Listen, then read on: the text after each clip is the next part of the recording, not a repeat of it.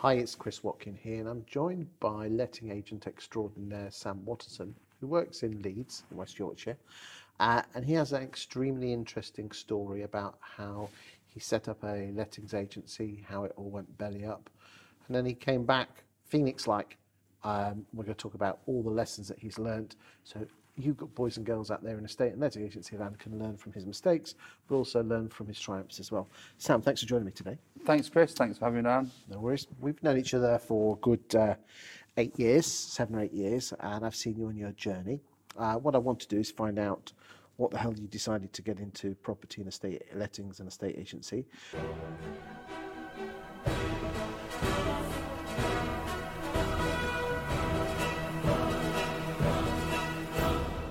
So you were born in 1980, yep. So you're just over 41, 42 years old. Yep, 41. There you go, you don't look it, mate. Did you want to be in the property game when you were at school? The honest answer is no. I always had a flair for business and entrepreneurship.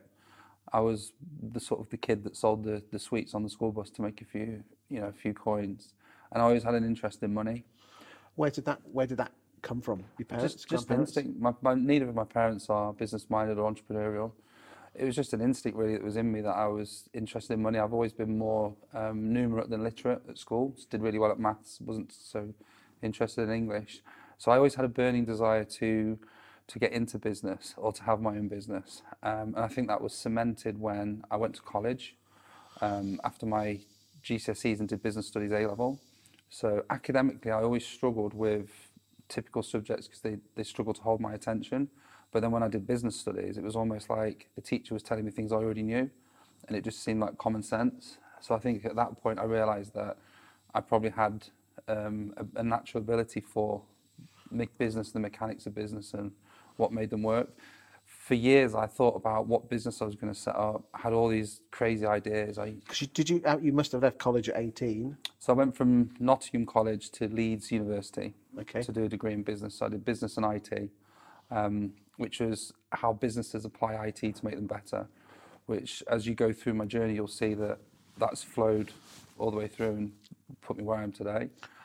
So I had loads of crazy ideas, but I'd never really had anything that jumped out at me as something I wanted to go into business with and throw myself into. So is that a 3-year course or a 4-year course?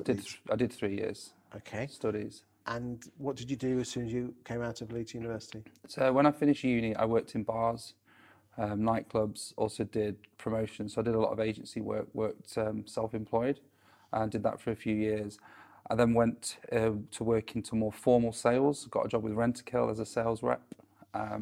Did that for about 6 months, I think it was. And in that, at that same time, I teamed up with a guy to buy a house. So, everyone was sort of getting their first jobs, getting some money and getting on the property ladder. So we bought a house that needed work. And then in our evenings and weekends, we did all the refurb and then moved into the house. And that was kind of when the penny dropped that you could buy a house, add value to it, and then realise that value. When you were working for Rent-A-Kill and other self-employed roles, was that need to want to run your own business still there, but you just didn't find a home for it? Yeah, I think it was always there, but it was just the idea wasn't. So the desire was there. And as a young man in my early 20s, I knew the time wasn't right, but I always knew that's what I wanted to do.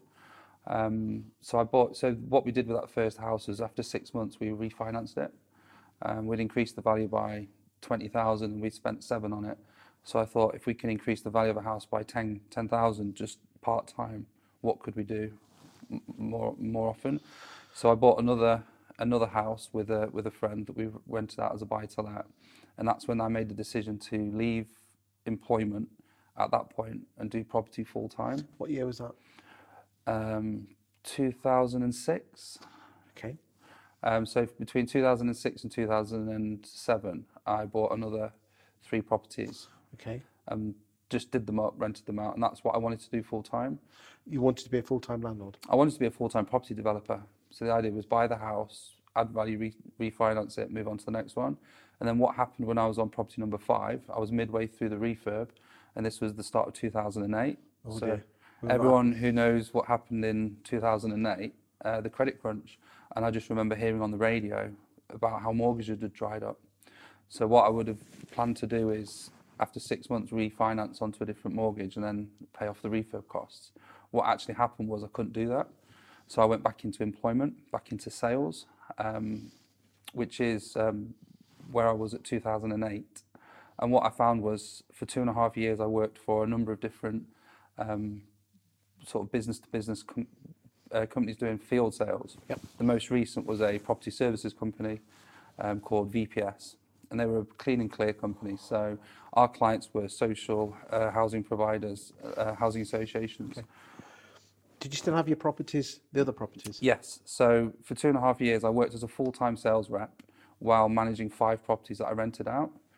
And it was such a nightmare dealing with tenants, not dealing with tenants as in personally, just you finish a long day at work and there's a leaking toilet, or someone's moving out, you need to do viewings. And I just found it was very, very sort of hard to do while managing a full-time job.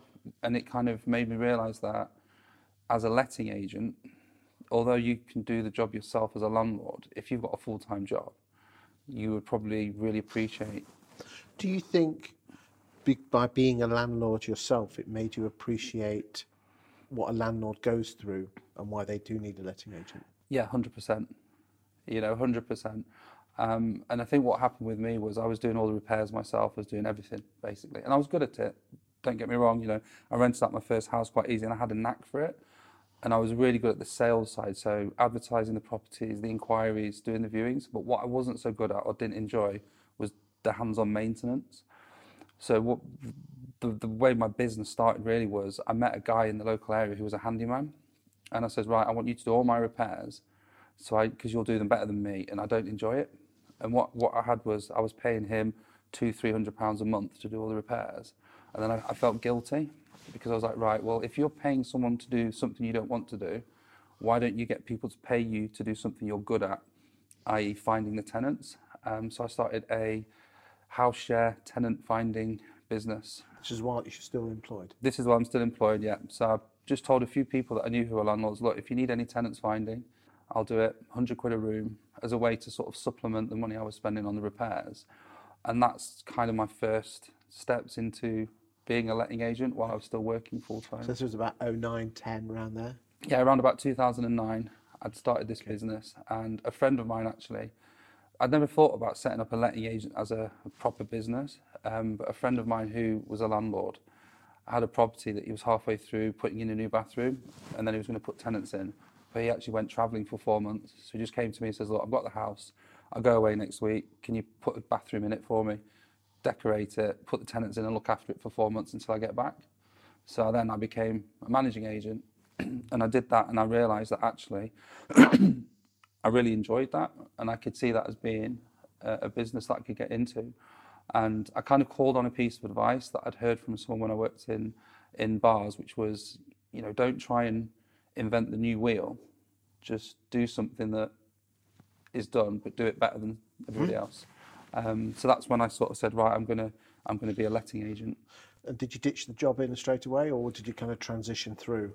So the plan was I got a business partner, and he was gonna finance everything, and that gave me the confidence to know that I could quit my job. And so we'd agreed in the January that I was going to work another 6 months, get another 2 quarters worth of commission payments behind me, and continue the progress part-time. And then at the end of June 2010 is when I handed in my notice. And that was the last time I... How did you go about choosing a business partner? It was a friend who was also already running a business. So he was running the family business with his dad, so he had experience. And he just said, look, I'll give you a bit of money to do it. What actually happened was I quit my job at the end of June. I was already making enough money to cover the salary that I'd lost out on, and I had the momentum. He got busy with other things and decided he didn't want to be involved, so I gave him his money back and carried on my own. So I never needed him. I never really needed the money. But what I'd done was I'd had the confidence to take that step to being self-employed, thinking I had the support behind me. In reality, when I had a full day and a full week and a full month of time just to spend on my own business, as opposed to trying to do it evenings and weekends, you know, it was able to flourish. And so July 2010, just before my 30th birthday, was when I became a full-time property professional. Scared? Then, if I did that now, with two kids and a relationship and being a bit older and wiser, it would probably be quite daunting. But back then it was a case of, right, I've now got 30 days to earn the money that I need to pay my mortgage and pay my bills this month. And then the start of the next month, it was the same and the same and the same. Did it get any easier? Yeah and no. I think the first thing that I realised was, and it took me 3 years to realise this, was how seasonal the industry is. So at first it was busy and then it went really quiet and then it started getting busy again. So it was hard during the periods when it was quiet, but that was November, December, January. And what I realised looking back was the peaks and the troughs that we have in rentals. So once I understood that you'd have your quiet periods and your busy periods and knew how to prepare. But I was quite a, what's the word, brave, courageous, reckless young man. Okay. So for me, it was quite exciting, waking up in the morning thinking, I don't have a boss, but I need to earn a living. So I would paint student houses, I would do all sorts. I worked for a lot of agencies in Leeds as a subcontractor. So a lot of the big student agencies in student season, because of the sort of peaks and troughs with their own business, they can't have staff all year round. So they'd bring me in on a temporary basis and fill my diary full of viewings and pay me per let. So there was lots of different ways for me to earn a living in the early days. So the business was going quite well in the early teens, 2010, 11, 12, 13. I think the name of the firm was it Morrison Watts at the time? Yes, the business was originally Morrison Watts. From 2010 to 2016, it grew pretty rapidly. Okay, but then something awful happened and you had to sell the business. So what happened was, I never really had a plan or a direction. It just kind of, the business just took itself however it went. We ended up becoming a student letting agency where we just had a lot of student landlords, a lot of student properties, not by design, just through people we were meeting and where we were located. And I wasn't enjoying it. So because I wasn't enjoying it, I wasn't happy inside. I was making a lot of decisions for the wrong reasons. So I was making a lot of bad decisions. I made a lot of good decisions along the way, but the bad decisions sometimes are the ones that weigh you down. And we got through to 2015, 16, and we, you know, our growth was like rapid. So we were continually having to expand the business, investing in overheads, taking on staff, etc. And I think I was a good salesman, and I've always been good at sales. But then I realised then that I probably wasn't a very good manager, or a leader, or a business owner. Okay. And we system shit then? We invested in some better systems, but I spent a lot of time, you know, looking into software, creating a solution for a problem. Because you were an IT man from university. Yeah, and what we've got now is really good systems, and what we had then was new systems all the time. So every time we implemented a new system, we were kind of sweeping up from a failure in the previous system. So it wasn't as easy as just going, here's a new system, problem solved. You still had the sort of mess that had been created previously. So you ended up having a successful business which was growing almost exponentially, turned into a student lettings business, which meant the cash, you were doing all the work at one end of the year and not getting paid to the other end. Exactly. So we were top loaded. So November, December, we were putting in all our effort, all our expenses, you know, all our investment in marketing, and everything we let then wasn't moving in until the summer. So we were on this like 9-10 month cash flow lag. And because with the overheads are always up front, and then the income that you generate from growing your business sort of comes along 6-12 months later, it just, the business couldn't support itself. And so towards the back end of 2016, I sold the portfolio. How did it make you feel that this baby that you've grown, you had to sell because you kind of loved the front end, but the back end was... One thing I learned was, when you scale two things. You scale your problems and you scale your successes. So if you've got a lot of problems and you get bigger, you just have bigger problems. And that's what we had. We just had a lack of sort of structure and systems that would enable us to scale. So we were almost scaling on weak foundations as opposed to. And was it still you? Was there anyone else involved in the business in terms of owning the business? Was it all on your shoulders? So I'd set the business up. It was just me. And for the first year and a half, I worked at home from a spare bedroom, and then I took on a first member of staff. So throughout the first sort of 5-6 years of my journey, I did everything on my own. Very isolated, very lonely. Didn't have anyone to bounce any ideas off. And I think it was the sort of structure in the industry that we have now with the Facebook groups and the community wasn't as prevalent then. And I didn't really reach out to people who were doing the same job. You know, now I have loads of contacts and friends who are business owners and letting agents all over the country, and we support each other. Whereas then, I almost saw people as competition, and so I kind of carried the burdens myself. So when it came to decision making, I didn't really have anyone to bounce those off. Do you think through the power of these Facebook groups that that things are better now because you can swap ideas and?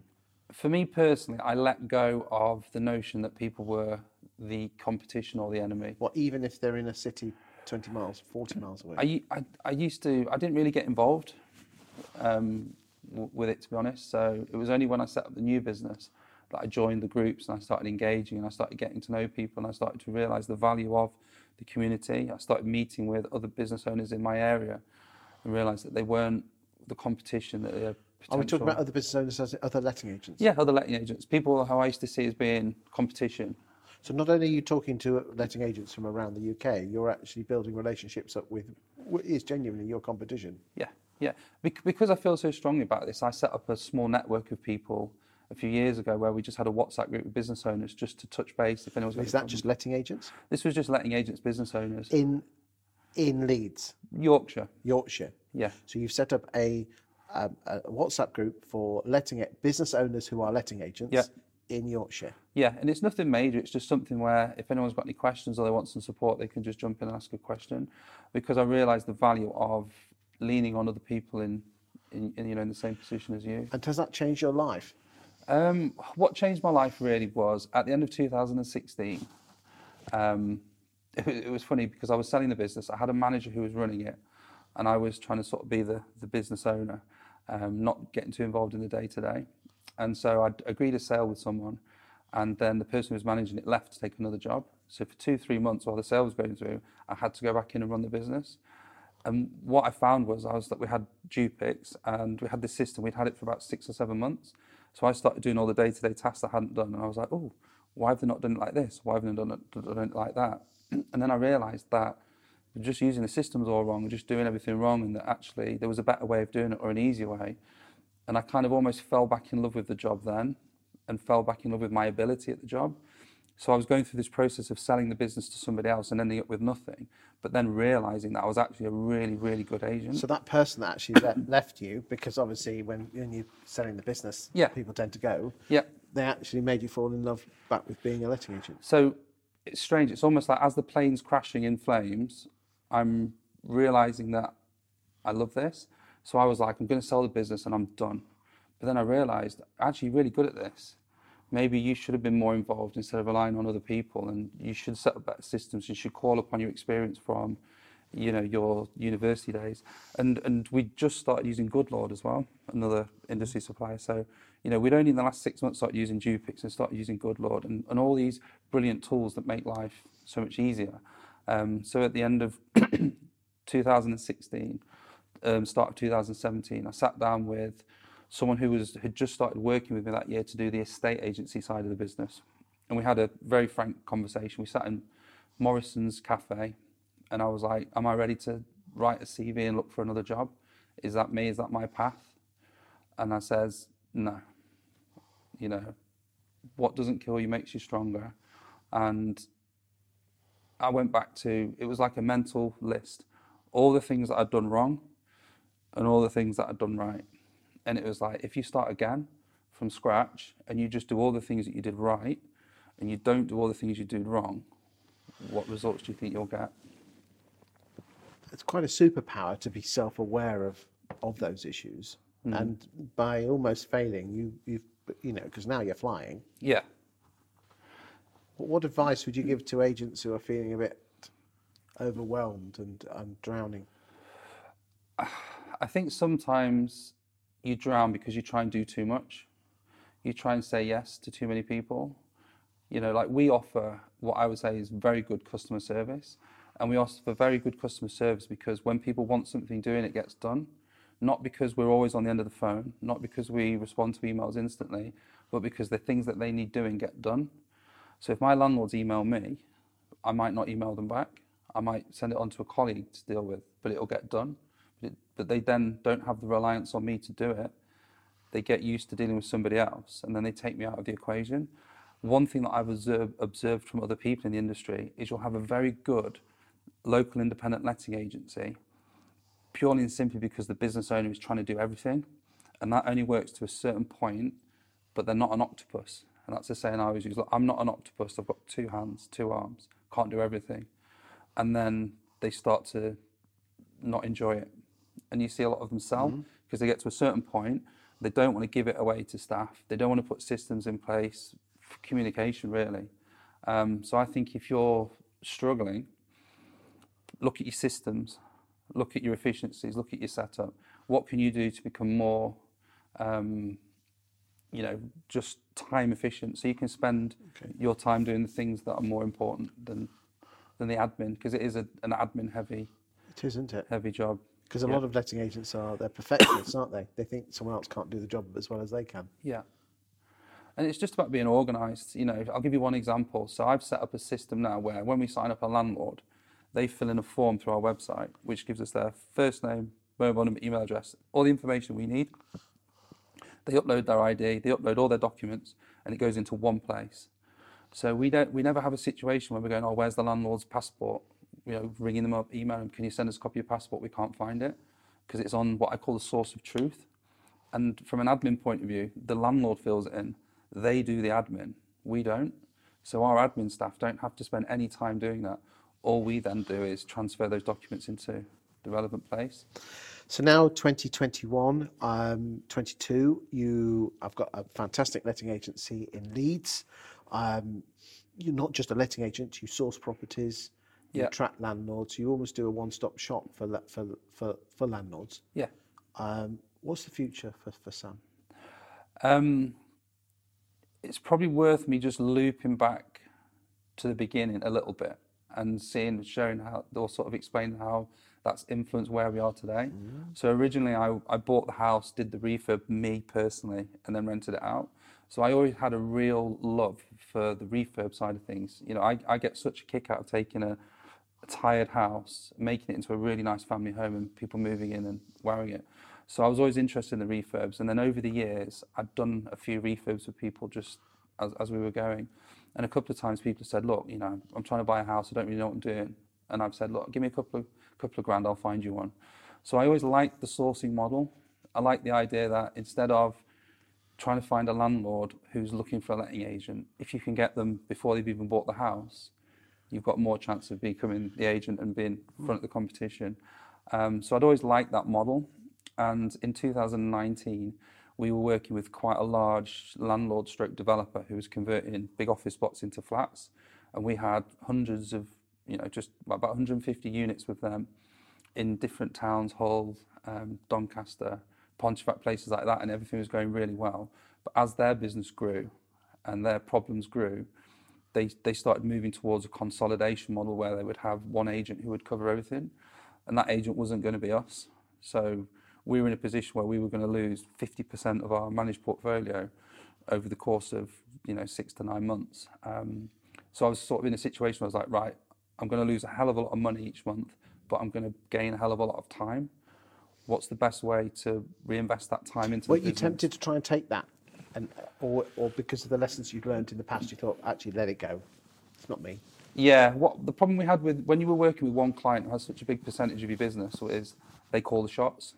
So, you hear it a lot about people's visions and values. Like, my values and my visions were completely different to theirs. So my business was almost being taken in a direction that somebody else wanted it to be taken into, and I didn't like that, and we didn't have control. So it was an opportunity for me to kind of move away from that and regain control of my own business. It must have taken some balls to do. It killed me. I had 4 months of not eating, I lost 2 stone, really bad anxiety, thinking, look, the business is going under. I've already been through a situation where I nearly lost everything. So I was just like, you know, this isn't a good situation, this is going wrong. And I just decided that if I wanted to sort of replace it as quick as I could, or save the business really, to do property sourcing full time. And so I had my team. I said, look, you guys are looking after the portfolio we've got on our existing landlords. I'm going to go off and get this sourcing thing going. And that was 2019. So between 2019 and today, we've become more of a property investment business. Mm-hmm. We stopped doing estate agency typical sales in 2018, which is a story for another day. Well, we can talk about it now. And yes, I went full into sourcing. So now we do sourcing, any refurbs on properties we need to refurbish, and then lettings and management. So I use that as a really good way to meet new landlords, to fill our pipeline of future managed properties, but also to take on better quality properties. Because what I'd found was in the Morrison Watts days, I found a house for a guy, refurbed it, and then we put tenants in, and it was a student house. It was the first house we let that year. We had absolutely brilliant rents. It went straight away to some great tenants, no hassles, no maintenance. So it was the easiest property that we had to manage, bringing in quite a lot of money, and the investor got great returns. So overall, the experience was so much better. Well, in a separate video, we're going to help the boys and girls out there in estate letting agency land on how to become a sourcing agent. And I know you're going to give an awful lot away. Yeah. We could probably talk about the fact you got out of estate agency another time. I don't think it's appropriate for this video. Yeah. But basically, through your ups and downs, your trials and tribulations, you've realised that you have self-awareness of knowing what you're good at, what you're bad at, realising that it's all about delegation, having a great team and doing something you're passionate about, and don't let clients move your culture and values in a different direction. Would you say you're much happier now? 100%. I'm so much happier now, and probably because I... And you can see, if you don't mind me saying, because we've known each other for 9 years, if you'd roll the clock back 4 or 5 years, you were quite... Now you've seen a little bit more, quite a lot more. Yeah, it was... Even with the new business, it was up, down, and then it was kind of up, and now we're in control. Okay. I think that's the most important thing. And how's having a partner and a little one change your life? I mean, the kids are brilliant because they give you a reason to sort of get up and go out every day, and you know, they make me feel accomplished that I'm working hard to give them a good life. I also feel grateful that when we went through the real sort of difficult periods in my life, I had the support of my partner, but also it was just before the kids were. I mean, it was, my daughter was like 1 or 2. My son wasn't even born yet, so it was out the way early before they were, you know, more aware of it. You know, when I was younger, I was single. I was living in my house, renting out the other rooms to people, trying to develop a business while also partying a little bit too much. You know, enjoying life. Well, Sam, thank you for your time today. I look forward to seeing you, and hopefully in the years to come, you can come back on the Watkin sofa. We'll see how you